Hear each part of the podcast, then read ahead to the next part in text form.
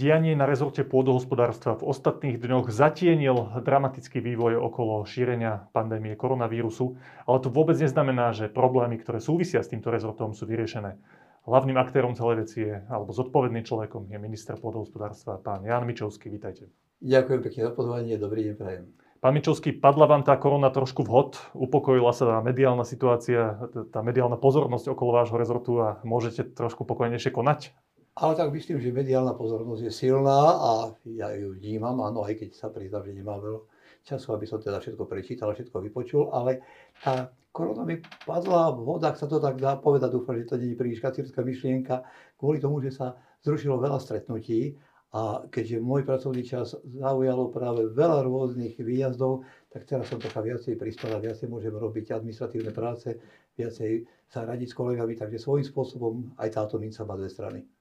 Áno. Pán Mičovský, keď sa pozeráme na váš rezort, tak e, prvý, prvá vec, ktorá mi napadne aj laickej verejnosti, súvisí s korupciou. Vidíme, že kauza dobytkár, ktorá sa týka, tuším, najvyššieho obnosu peňazí, ktorý kedy bol v nejakej korupčnej kauze v histórii Slovenska, sa týka práve kauzy dobytkár, ktorá súvisí s pôdohospodárskou platobnou agentúrou, ktorá je teda pod vašim rezortom. A Nedávno sme sa dozvedeli, že bývalý šéf PPAčky zostáva do väzbe až do začiatku roka 2021. V tejto súvislosti sa aj na ten váš rezort mnohé tie médiá ľudia pozerajú tak pozornejšie, ako by sa pozerali za iných okolností. Keď to nie je len o nejakých odborných veciach, ale je to aj o korupcii. No a práve v tejto súvislosti v tých ostatných mesiacoch e, sa začali ozývať aj také hlasy znútra vášho rezortu, ktoré hovoria, že okolo vašej osoby, ktorú už, ktorá je rokmi preverená, aj pán premiér tu bol pred mesiacom a povedal, že vás rešpektuje, vie, že ste dobrý človek, takto sa vyjadril konkrétne. Môžu byť ľudia, rôzne záujmové skupiny, ktoré sa snažia presadiť svoje záujmy, aj nekalé záujmy. Ako to je? No, otázka je jasná, odpoveď tiež. Žiadne zájmové skupiny nemajú ku mne prístup, respektíve neviem o ničom, čo by sa dalo stotožniť s myšlienkou, že nejaké zájmové skupiny majú ku mne nejak bližšie ako iné. Ale pritom uznávam, že existujú informácie, ktoré sa mi dostanú tak trocha z histórie tejto budovy ministerstva občas do uší, že v minulosti to bývalo pomerne časté, že boli tam väzby, ktoré toho ministra nerobili celkom slobodným. Musím povedať úplne v súlade s pravdou, že mám absolútnu slobodu vo svojom konaní, pokiaľ teda sa neriadíme takými inými vecami, ako je svedomie, ako je vládny program, ako je osobná integrita. Takže neviem o nikom, kto by mal na mňa takýto vplyv a vlastne nie, že neviem. Poviem to jasne, nie je takého. Pán minister, a vy viete, že kto je kto na ministerstve pôdohospodárstva? To zase pri tomto 600 členom kolektíve naozaj nemôžem presne vedieť, takže to, o čom neviem, o čom nevieme, tak nemôžeme sa Myslím z tých dôležitých ľudí, s ktorými sa stretávate a rokujete s nimi. Určite z tých dôležitých ľudí práve naopak, tam je množstvo ľudí, ktorí prišli noví a ktorí podľa môjho názoru práve splňajú tú trojicu požiadaviek, ktoré obyčajne máme na spolupracovníkov, aby boli odborníci, aby boli morálne v poriadku, aby boli výkonní. Pán minister, keď tu bol pred eh, mesiacom premiér Matovič, tak eh, som sa ho pýtal ako vníma to dianie okolo ministerstva pôdohospodárstva lebo prenikli do médií také šumy, že to vaš, tá vaša pozícia je taká neistá. Aj v súvislosti s vecami, ktoré sa diali, odchádzali tam nejakí ľudia a tak ďalej. Premiér povedal toto, zacitujem ho. Ak by mal niekto zatriasť stoličkou pod ministrom Mičovským, tak by som to mal byť ja.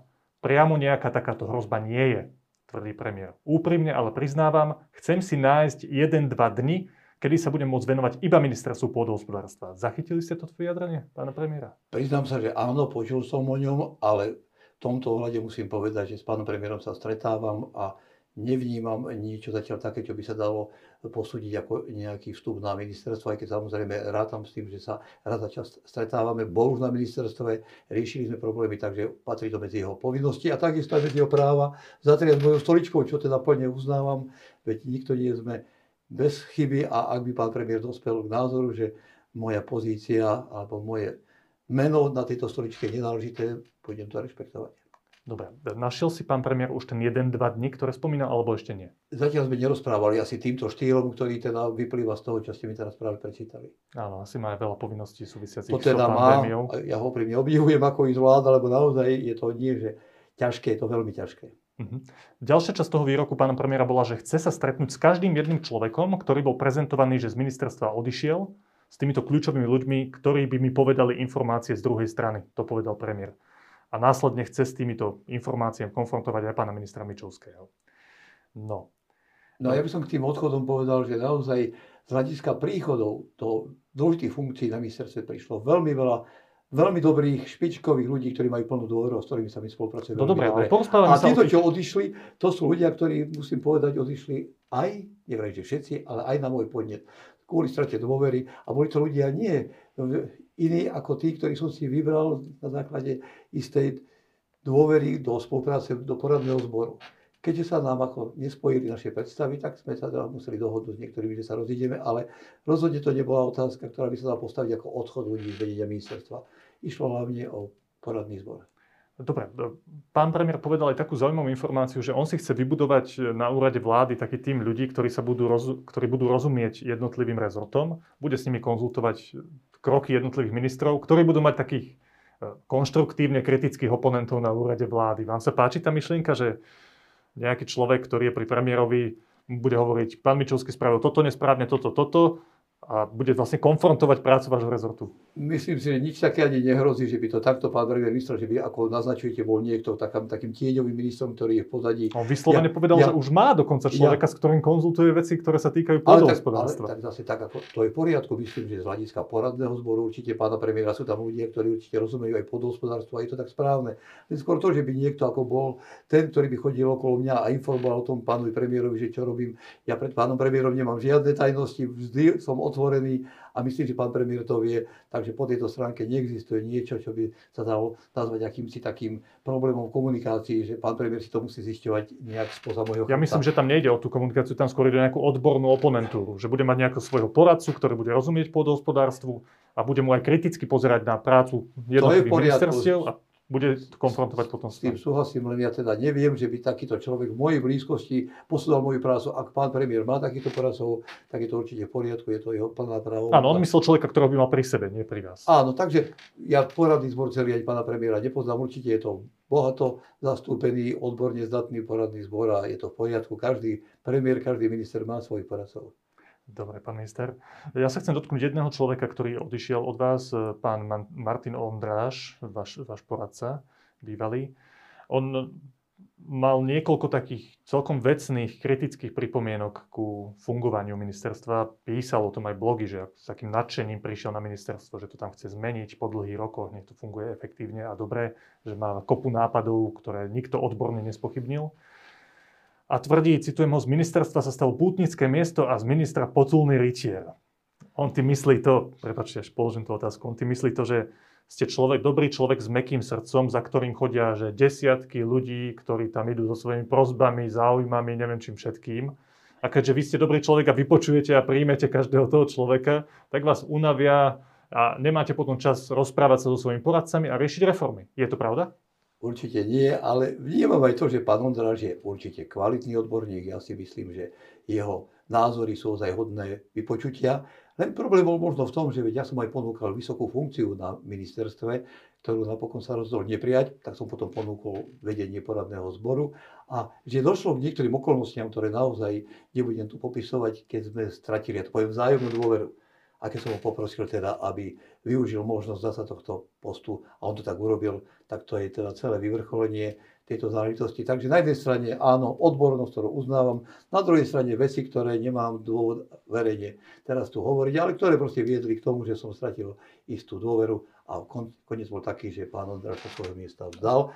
Že je teraz môjim kritikom a že teda má naďalej veľmi zaujímavé názory. Veď to je len dobre, veď ja to vítam, akože nemám s tým žiadny problém, že by som za to kritizoval. Naopak, niekedy naozaj je dobré si veci vypočuť, aj keď viem, že to, že odišiel, ho posunul tak do iného spektra názorového, áno, keď sme predtým rozprávali, keď som ho teda chcel dať do tej vysokej, ozaj veľmi vysokej funkcie na ministerstve. Počkajte, pán minister, ja rozumiem tomu, že keď nemáte dôveru k nejakému človeku, tak sa s ním rozlúčite a pokračujete ďalej s ľuďmi, ktorým dôverujete. Len toto nie je jediný človek, ktorý dosť rýchlo skončil funkciu. Myslím, že aj pán Kysel odtiaľ odišiel, šéf PPAčky, pán Guniš, ktorý, ja keď som si pozeral jeho životopis, tak dobre, bola tam nejaká zahraničná skúsenosť, niekoľkoročná, vyzeralo to, že to je že svieži človek, ktorý nie je veľmi ponorený do nejakých záujmových skupín a zrazu tento človek tvrdí mediálne, že zo súkromných dôvodov odchádza. Keď sa pozrieme na niekoľko takýchto odchodov, z ktorých niektoré sú aj vokalizované, verejne vyjadrené, že odchádzajú, lebo sa im nepáči, že sa reformy nerobia a že kľúčku na ministerstve spodávajú desiatky ľudí a nič sa nedeje, tak to vyvoláva ten, tú negatívnu a, emóciu. Áno, viete, sú veci, ktoré proste vypadajú na verejnosti ako vypadajú a potom existuje realita, ktorá možno nie je medializovaná. A čo sa týka pána Guniša, ja to už vysvetľujem dosť často, ale zrejme je to teda moja povinnosť. Je to naozaj veľmi dobrý odborník a veľmi dobrý človek. A to, že odchádza z PPAčky, to je v mojich očiach, lebo mal som s ním veľmi otvorený rozhovor a nie jeden, je to obraz PPAčky. Viete, to je pracovisko, ktoré má veľmi zlé meno a neviem, že vždy je to zaslúžené. Určite je tam veľa dobrých ľudí a Tibor tam kedy si aj robil a naozaj má skúsenosť aj z Rakúska, z podobnej inštitúcie. A to, že napokon sa rozdielol odísť, garantujem vám, že to je nejaký dôsledok nejakých osobných animosít medzi mňou a ním alebo medzi kýmkoľvek iným. Je to dôsledok, tak ako sme sa aj otvorene rozprávali, toho, že, že Tibor Gudiš dal prednosť v rámci svojho rozhodovania iným hodnotám, ako je proste maximálne nasadenie práci, lebo tá práca je nesmierne ťažká a jeho rozhodnutie je odrazom práve toho, že, že to nie je pracovisko, ale horúci kotol. A keď vás to začne zaťažovať, má každý z nás právo o svojom postavení si niekedy povedať, že či zdravie, či rodina alebo niečo iné má pre ňa absolútnu prioritu a myslím, že toto je dôvod. Takže aj tu na tomto mieste, možno už piatýkrát, takto do médií hovorí úplne jasne v súhľade s pravdou, že Tibor Guniš je vynikajúci človek a jeho odchod je pre mňa naozaj stratou, ale myslím, že som sa nijako to ja nepričinil. Pričinila sa o tá atmosféra, ktorá je ťažká a ja teraz stojím pred rovnako ťažkou úlohou nájsť náhradu miesto odborníka. Keď sa vy ako minister postavíte za šéfa PPAčky a poviete, celováhou svojej funkcie, svojou autoritou stojím za pánom Gunišom. Bez ohľadu na to, ako sa správajú ostatní jeho podriadení na te, v tejto inštitúcii, tak ani v tomto prípade za plnej súčinnosti vás dvoch to nestačilo na to, aby tam zostal. Nestačilo. Naozaj je tam tiež okolo 600 ľudí. Je to veľmi ťažké pracovisko. Tibor Guniš určite vie, že som za ním stál a stojím, keby na to prišlo. Ja dokonca si robím takú malú nádej, že možno nájdeme nejaký iný mod spolupráce odbornej.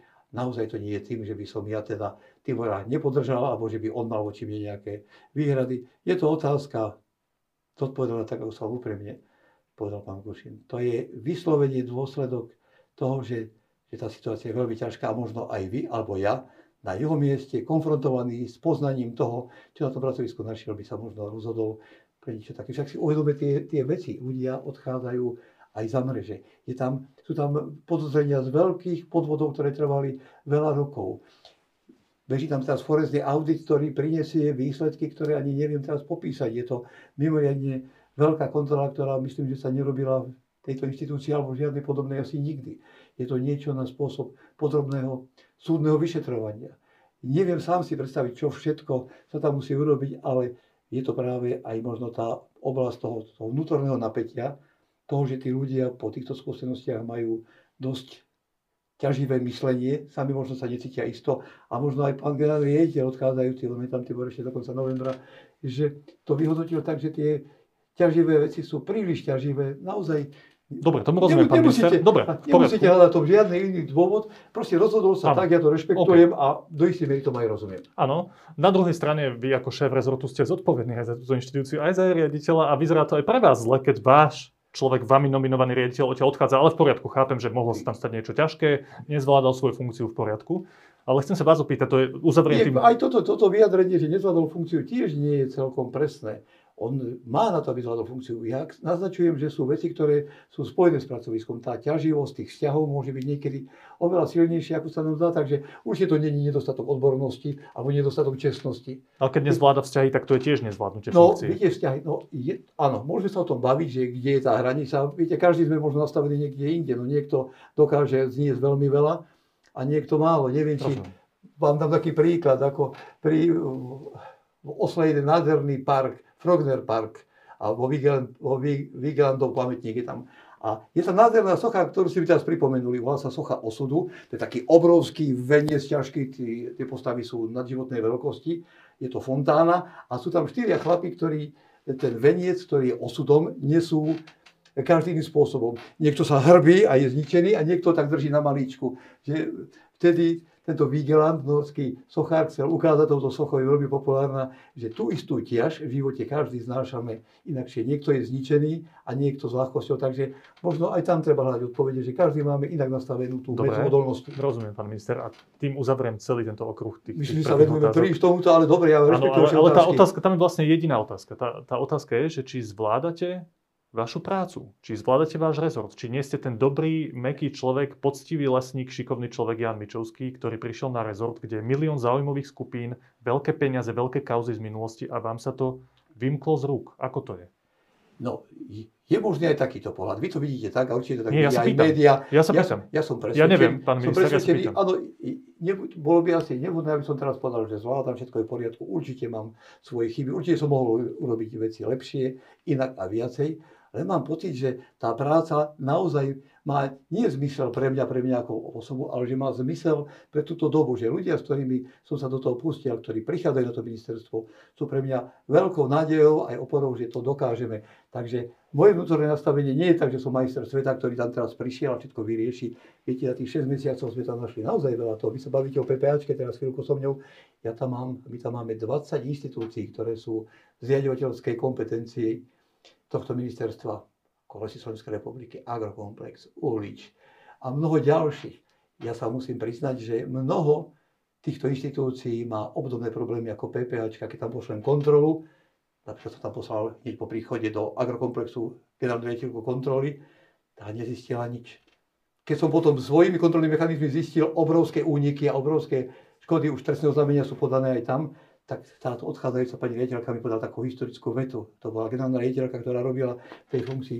Že viete, pán minister, keď tu na tomto ministerstve vlastne nikto žiadnu poriadnu kontrolu nikdy nechcel. To bolo na rozlúčenie, hej, teda so mňou, keď Pán minister, ja rozumiem, že máte veľa roboty. Tak to chcem ja povedať. Rozumiem, ale sa pýtam, či to zvládate. Ja hovorím, že Dobre. to musia posúdiť jednak iní a jednak to posúdi budúca história. Dobre, pán minister, poďme a... ďalej. Poďme na nejaké konkrétne hm, vízie, reformy, plány a výsledky, ktoré zatiaľ máte v rukách. Myslím, že neprešlo tak veľa času, ale aspoň čo ste za ten čas teda dosiahli alebo pripravili. Uh, jedna z takých zásadných vecí už v tom predošlom období bola, že boli tie farmárske protesty, oni sa stiažovali presne na tú PPAčku, nedávajú dotácie, robia nám zle na tých našich poliach, nejasnosti okolo tých parciel jednotlivých a o poberaní tých nájmov a tak ďalej. A vy ste hovorili k tomu hneď na začiatku vášho pôsobenia také zaujímavé nápady. Ja som si ich zapamätal hneď zo začiatku toho vášho pôsobenia na ministerstve. Poďte s nimi. Áno. Ja si, ja si pamätám, že ste chceli zastropovať dotácie napríklad pre tých prenajímateľov pôdy. Malo to viesť k tomu, a k tomu ja ako laik správne rozumiem, že bude aj väčšia diverzita na Slovensku, že sa nebude, nebudú obrovské lány repky olejné, budú sa tu aj iné plodiny podľa potreby pestovať a tak ďalej. No. Ako to je so zastropovaním tých dotácií? Tam sme sa niekam posunuli, alebo to v rovine nejakej idei? Chápete to trocha zjednodušenie, tie možnosti zastropovania, ktoré sa teraz nevyužívali, tie sú vlastne spojené s možnosťou presmerovať finančné toky z tých korít, ktoré doteraz viedli k tej krajine, ako ju máme, nie celkom veselej a nie celkom produkčnej, pretože sebestačnosť Slovenska je extrémne nízka a zelenosť našej krajiny z pohľadu tých rôznych prvokov krajiny veľmi slabá. Takže áno, to zastropovanie je pre nás cieľom, len pozor, ono to zastropovanie nemôžete prísť a pôjdete na druhý deň zastropujem. Tieto systémy sú všetky nastavené na novú spoločnú polnospodárskú politiku alebo na ďalší rok. Takže zastropovanie je pre nás naozaj jeden z nástrojov na to, aby sme tieto peniaze presmerovali do rúk tých, ktorí nám dodajú viacej ovocia, viacej zeleniny, ktorí urobia našu krajinu bohačou aj z pohľadu produkcie potravín, aj z pohľadu produkcie krajiny ako takej. Robíte s tým niečo? Áno, samozrejme. Napokon čo? viete čo, my ste, no, naposledy teraz medzi dvomi rozhovormi poradu, ktorá mala aj zastropovanie a dobrosovanie týchto vecí na starosti, začala o 11. dnes a skončila o 1. Takže samozrejme pripravujeme to. A tých možností je veľmi veľa. Ako bude vyzerať ten výsledok? To nevieme ešte? Ten výsledok sa teraz modeluje v rôznych podobách. Fakt je ten, že peniaze, ktoré sa takto získajú, sa použijú na produkciu potravín. Toto je cieľ, že žiadne eurá neodídu do systému, ale prídu na tie miesta, ktoré dokážu byť viacej efektívne z pohľadu práve toho, aby sme mali viacej ovocia. Dobre, poviem to tak úplne laicky, že ja si pamätám, keď som aj písal o tejto problematike, jeden z tých problémov bol, že tí veľkopodnikatelia, veľkí farmári, e, mnohí aj špekulanti s pôdou si najali obrovské lány pôdy, a iba ich pokosili alebo obhospodarovali tak, aby dostali tie dotácie. Žili z tých dotácií a nevyužívali tú pôdu efektívne na to, aby sa tam niečo pestovalo, aby z toho bol nejaký úžitok aj pre Slovensko, pre potravinárnu sebestačnosť a tak ďalej. Čo sa s týmto dá no, spraviť? Veď, preto máme krajinu tam, kde ju máme, že naozaj toto urobili. Tie peniaze prichádzali v duchu systému, ktorý bol nastavený práve takto relatívne jednoducho. Práve preto tá krajina tak vypadá s tými veľkými lánmi, preto máme tak málo vlastnej zeleniny, ovocia, málo živočíšnej výroby. Tak práve preto toto zastropovanie je nevyhnutné na to, aby sme peniaze presunuli práve z toho veľkého podniku do toho menšieho, ale pozor, to nie je otázka, že ten veľký podnik musí na to doplatiť, pretože aj veľké podniky sú rovnako dôležité ako malé, respektíve každý má svoj význam. Naša cieľová stanica je práve dokázať pri všetkých farmároch, aby sa vedovali produkciu, ktorú potrebujeme. A ak niekto je ochotný robiť živočišnú výrobu, ak niekto je ochotný pestovať ovocie a zeleninu, tak tomu zastropovaniu, to je celkom elegantný mechanizmus, vy mu všetky mzdy, ktoré vynakladá na tento účel, aby produkoval konkrétnu reálnu polnospodárskú produkciu, vraciate nazad.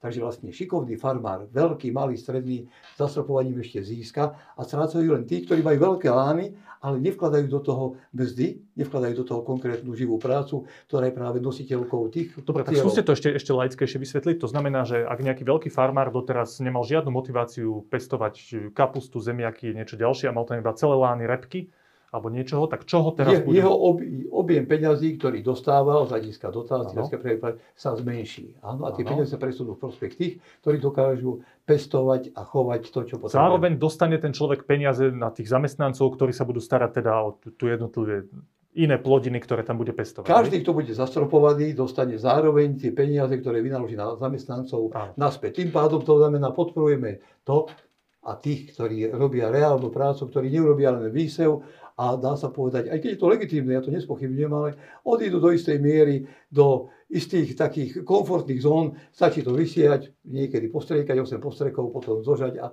určite si veľmi ľahko porozumieme aj s vašimi divákmi, že je rozdiel proste vysiať veľký lán, 100 hektárový repky, prejsť to traktorom, postreky urobiť a je rozdiel sa starať o paradajky, o papriku, o zeleninu, o živočíšnu výrobu, kde ste zase priklincovaní denne k tej práci 365 dní do roka a vy nakladáte na to nemálo úsilia, kde máte takisto tie prvky, ktoré by sme radi podporili, tie krajinotvorné.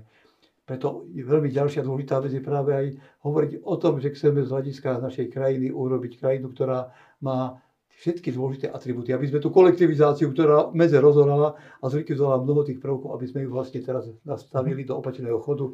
Ja veľmi rád teraz dám v posledných dňoch tú otázku, na ktorú odpoveď už asi ste aj počuli, lebo to som hovoril aj niekoľko dní dozadu, že katastrálne územia, ktorých máme 3554, tuším, alebo 57 na Slovensku, a na ktorých chceme robiť tie tak veľmi potrebné pozemkové úpravy tak, Presne takto ďalšia téma. A, áno, a pozemkov, no tak hneď na ňu aj odpovedám, že nemáme, my sme začali robiť tie komasácie, to scelovanie pozemkov, aby sme tie to švičky... To sa už robí desiatky rokov, nie? Nerobí, to sa desiatky rokov, to nerobilo, to sa nerobilo, teraz sa to začalo, ale pozor, veľmi okyptene. Lebo to, že geodeti prídu a zmerajú tie švíčky a scelia ich, aby proste ste z desiatých drobných prvkov, ktoré máte v nejakej zlom podomenine, aby ste dostali jeden pozemok, to je len tá geodetická časť, ktorá je síce dôležitá veľmi, ale zďaleka nie je rozhodujúca. Rozhodujúce je to, aby na každý kataster prišli aj krajinotvorcovia, špecialisti, ktorí navrhnú, kde bude jazero, kde bude polder, kde bude vetrolám, kde bude aleja, kde bude nejaké rašelitisko a tí tú krajinu vlastne takto vo svojej predstave vytvoria. A čo s tým, pán minister? Ja viem, že toto je idea, ale že poďme niečo no, robiť. No áno, presne Toto tak. hovoria všetci tí ľudia, no, aj tí, ktorí odchádzajú. No, tak poďme k tej prvej veci, o ktorej sme sa bavili. Tak čo sa týka t- tých stropov, toho zastropovania. Máte nejaký termín, že ku ktorému to začne fungovať? Na budúci rok, áno. Na budúci rok bude... od 1. januára 2021 to začne fungovať. Presne tak, áno. To je už všetko, je, akože Nie, to sa pripraví dovtedy všetko, a odtedy všetko, to naplno Všetko sa, sa pripravuje. Je ešte stále niekoľko možností, ako možno mm. nájsť aj iný postup. Aj dnes sme sa dostali do veľmi zaujímavej e, fázy rozhovoru, kde teda, ale to sa týka Dobre, to, to, toho do detailov, ale, ale v každom prípade od budúceho mám, roka by áno, nejakým mám, spôsobom ten systém mal začať fungovať, to zastropovanie dotácie. Presne tak. Dobre, to je jedna vec. Druhá vec je to scelovanie pôdy. Veľmi významný problém, ktorý trvá desiatky rokov na Slovensku už a spôsobuje, spôsobuje teda nemalé problémy. Tam to chce ale peniaze, nie? Presne tak. Tie peniaze máme dve možnosti. Jedna je tá taká dosť obmedzená, pretože štátny rozpočet není harmonika naťahovacia a je tam určite ani ďaleka nie možnosť získať dostatok peniazí na to, aby sa to robilo veľmi rýchlo, ale určite tento plán je. A druhá vec je teraz fond obnovy, keď ide o reformu našej krajiny, kde možno ste počuli, boli sme tiež s tým konfrontovaní ako nie celkom pružný rezort, aj keď pravda je myslím, že celkom opačná, že sme najprv mali 10 priorít, ktoré sme teda ponúkli cez ministerstvo financií ako to, čo považujeme za životne dôležité pre náš rezort. Potom sa to zúžilo na 4, ozaj veľmi kmeňové ciele a tam medzi nimi je práve aj pozemková reforma, teda pozemkové úpravy. Chcete povedať, že časť tých 8 e, miliard, alebo koľko to je z EÚ, z toho fondu obnovy, by mohla ísť aj na pozemkové úpravy? Pôvodne sme na 10 cieľov dôležitých, na ktorých sme sa zhodli napríklad aj s pôdospodármi, e, mali naprojektovaných, naplánovaných niečo cez 2 miliardy, obrovskú čiastku. Áno. Teraz po rozhovoroch, ktoré boli, myslím, veľmi rozumné a myslím aj ocenené z obidvoch strán ako veľmi dobre pripravené a hlavne nie rozhovory, ale podklady. Sme to zredukovali na zhruba 1,2 miliardy, kde máme 4 základné ciele. Pozemkové úpravy, to je veľmi dôležité, závlahy a zadržiavanie vody v krajine, to je druhá vec. Potom tam máme potravinárstvo, o ktorom môžeme samostatnú debatu viesť a potom je tam prírode blízke hospodárenie v lese. Všetko sú to veci, ktoré obsahujú prvky zelenej architektúry. Všetko sú to veci, ktoré majú v sebe zakomponované nielen to, že pomôžu reformovať našu krajinu, ktorej forma riadenia je ozaj nevyhovujúca, ale obsahujú aj tých kýžených veľa percent zelených prvkov, pretože práve tieto zámery sú spojené s 37 percentami zelených cieľov v rámci prostriedkov z fondu obnovy. Áno, ja mám ešte niekoľko tém, o ktorých by sme sa ešte vedeli dlhé minúty rozprávať, ale spomeniem len úplne, úplne v stručnosti. Jedna sa týka tých potravín. Ja som aj dnes v jednej diskusii, ktorú ste mali, zaregistroval, že máte trošku napätejšiu atmosféru medzi potravinármi a rezortom. A kolega mi hovoril o takej zaujímavej štatistike, že na Slovensku, napríklad čo sa týka ošípaných, ale aj čo sa týka repky olejnej, vieme dosť veľa tých ošípaných dochovať dopestovať dosť veľa tej repky, len málo z toho vieme spracovať do nejakého produktu. Väčšinu tej repky vyvezieme ako surovinu, väčšinu tých ošípaných vyvezieme a hotové spracované meso už nemáme. Ako by sme na Slovensku nemali tie spracovávateľské kapacity. Čo... My ich naozaj nemáme. A na tom strácame. My ich naozaj nemáme. Čo s tým? Preto pýtame v rámci toho fondu obnovy, máme tam asi 400 miliónov naprojektovaných na to, aby sme súčasné potravinárske kapacity rekonštruovali a aby sme postavili aj nové. To je naozaj zásadná vec a keď spomínate chovateľov šípaných, bol som pred týždňom pri, na jednaní s ich hlavnými zástupcami. Máme prasiatok na Slovensku 520 tisíc. V tejto chvíli sa chová, z toho 360 tisíc majú tí najväčší špičkoví chovatelia. A musím povedať, že tu máme veľký problém. To je tiež jedna z tých vecí, čo riešime na dennej báze, práve ten africký morošípaných. A bol som aj milo prekvapený aj reakciou týchto veľkých chovateľov, ktorí ocenili, že spôsob, na ktorom sme sa behom niekoľko hodinového jednania dohodli, funguje a napríklad obrovská nedisciplína, ktorá bola medzi chovateľmi, ktorí tí malí, nie tí 26, ale tie tisícky malých, ktorí svoje chovy nemajú registrované a ohrozujú práve bezpečnosť z hľadiska šírenia tohto nebezpečného vírusového onemocnenia, tak na základe toho, čo sme sa dohodli minulý týždeň vo štvrtok, no dnes máme štvrtok tiež takéto pred týždňom rovno a mám informáciu, že na veterinárnych správach príbudá množstvo ľudí, ktorí si hlásia svoje chovy. Proste tá práca sa skladá z množstva detailov a ja by som povedal aj na konto práve e, týchto chovateľov šípaných, že sme vyriešili alebo riešime veľmi závažný problém na otázku, ako im pomôcť, aby boli konkurencieschopní. To existuje pomerne dôležitá strategická odpoveď. Nestačia prostriedky Európskej únie, lebo Európska únia istým spravodlivým dielom dáva peniaze všetkým hľadiska istého algoritmu. Ale tu je veľmi rozvitá otázka, ako dokážu jednotlivé štáty v rámci štátnych rozpočtov podporiť svojich polnospodárov. A tu musím priznať, že dedictvo doterajších vlád je také, že máme, prosím, tú podporu z hľadiska aj V4, aj ďalších členských štátov Európskej únie na chvoste. Sme medzi poslednými. Takže nech by sme čokoľvek robili, ak my nezvýšime pomoc našim podhospodárom, z hľadiska štátneho rozpočtu, tak tieto otázky, ktoré dávate, vy budete dávať aj budúcim ministrom. A preto som veľmi rád, napríklad, ja som áno, to zobral... sa pochváliť tým rozpočtom. No áno, to chcem, lebo, lebo ja som to povedal dneska, keď ste sledovali... Sledoval som to Tak ja to, ja to teraz budem musieť zopakovať. Neviem, kamera je táto, či tá, za ktorú... Môžete na túto. Asi. Takto. No tak iste nikto nepochybuje, že máme tento rok ako najťažší z hľadiska ekonomických parametrov, takéto niečo nemala žiadna vláda. A keď sa zober, pozrite teraz na to, aké boli štátne podpory pre našich podhospodárov unblock, tak vidíme, že v roku 2017 to bolo 23 miliónov, o rok neskôršie 52, v roku 2019 74 necelých, toho roku je to 69,8, to znamená, je to pekné číslo, ale na budúci rok, na základe toho, že hoci rozpočet je veľmi napätý a je schodok extrémne vysoký, máme pre našich Dobre, pán minister, ja som pozeral túto diskusiu už v inom médiu a reakcia, no, je... reakcia tých potravinárov na toto bola, že v poriadku, super pán minister, že ten trend je pozitívny, narastá to a vy pokračujete v tom pozitívnom trende, je viac peniazí ide do pôdohospodárstva, ale hovoria, je čas korony a vidíme tu Taliansko, vidíme tu Poľsko, vidíme Česko, ako dávajú tie núdzové financie počas korony, keď teda strádajú aj pôdohospodárstvo, teda prichádzajú o nejaké finančné prostriedky, o všetko možné pre koronu, tak tie krajiny im vedia dať nejakú významnú finančnú pomoc a u nás je to nula. Je to tak? No, nula to nie je. Je pravda, že sme na to našli iba, hej, nebudem niekto viac, niekto menej, dohromady 45 miliónov eur,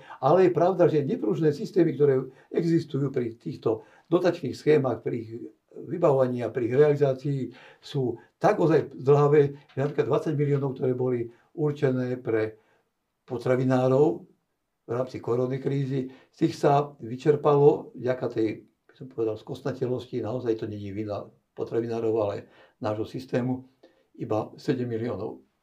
13 miliónov musíme vyhlasovať na novo.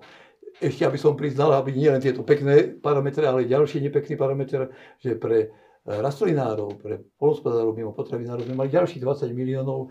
To, ten systém vyhlasovania, kreovania víziev je taký, že len v týchto dňoch, hoci sme to odštartovali v máji, myslím, že v týchto dňoch sa tá výzva ponúka. Takže Strašne naozaj jedna z veľ, veľkých úloh, ktorá sa čaká nielen peniaze dávať, ale platí aj to, že kto rýchlo dáva, dvakrát dáva. V tomto tiež musíme niečo urobiť, ale mne sa ešte žiada niečo dodať tým pozemkovým úpravom, lebo tam sme to trocha ako keby zahovorili. Je nesmierne dôležité, aby sme tie krajné prvky robili spolu. My chceme zabezpečiť potraviny pre našich ľudí, to je prvá vec, a zároveň chceme zabezpečiť aj peknú krajinu. Tie veci nie sú v rozpore, tie sú v symbióze a veľká úloha je nájsť práve túto symbiózu. Pán minister, posledná otázka, tá sa týka trošku také vašej srdcovky. Vy ste lesník a viete veľmi vášnivo a dlhé minúty rozprávať o tom výberkovom spôsobe hospodárstva lesného a tak ďalej. To je to taká vaša téma. A vy ste na začiatku vášho pôsobenia povedali takú veľmi zaujímavú vec. Ja som to aspoň z médií postrehol, že rozmýšľate o presunutí lesov pod ministerstvo životného prostredia. Potom ste mali nejakú diskusiu s pánom ministrom Budajom zo životného prostredia a zrazu ste tam povedali, že to tak nebude, že už, už nemáte tento cieľ a pán minister povedal, že je z toho prekvapený, že ste no, zišli z tohto vášho sľubu. Opäť to uvidím na pravú mieru. Ako to teda bolo? Vy ste sa chceli vzdať lesov? Nie. To bola úvaha v počiatku ešte pred samotným programom volebným. Ešte v tej fáze sme rozmýšľali, že či by sme nemali urobiť taký krok, že by sme všetky lesy, všetky lesy dali pod rezort životného prostredia, pretože hodnotu každého stromu dneska neurčuje hodnota dreva, ale najmä hodnota tej ďalšej produkcie, kyslík, voda, protirozné vplyvy. Potom napokon došlo k tomu, že do vládneho programu sme to nedali. Nie ja, proste ľudia, ktorí tvorili vládny program, ja som boli súčasťou, sa rozhodli, že toto by bol zásah, ktorý tam nedávame.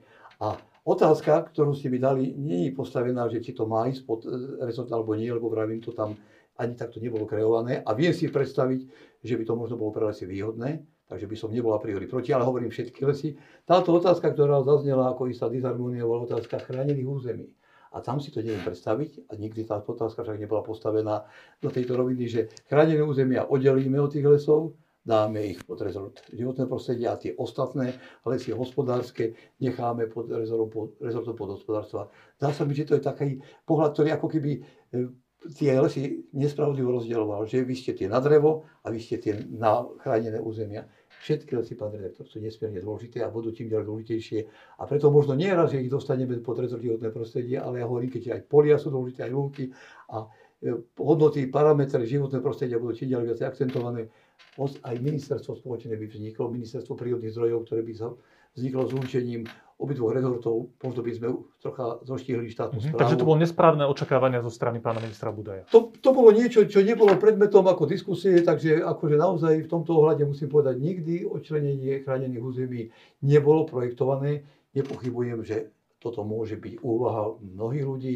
Ja sa stretám často aj s ochranármi, hľadáme rôzne riešenia Paradoxne, hej, keď už ste povedali, že som lesník, mnohí lesníci si o mne myslia, že som teda viacej ochranár. Mnohí ochranári si hovoria, že ja som teda jeden z tých podozrivých lesníkov a ja sa držím vlastného rozumu a svedomia. Myslím si, že hodnota lesa je nesmierne veľká. To sme sa nebavili o ukladaní uhlíka a o zmenách, ktoré klimatické tu nad nami už sú. Mohli by sme hovoriť o obrovskom význame. Verím, že na tomto sa zhodne spoločnosť, že nie je dôležité, pod ktorý rezort patria, ale dôležité, aby boli správne spravované a toto bude moja snaha. To bol minister Jamičovský. Ďakujem pekne. Ďakujem za pozvanie. Dovidenia.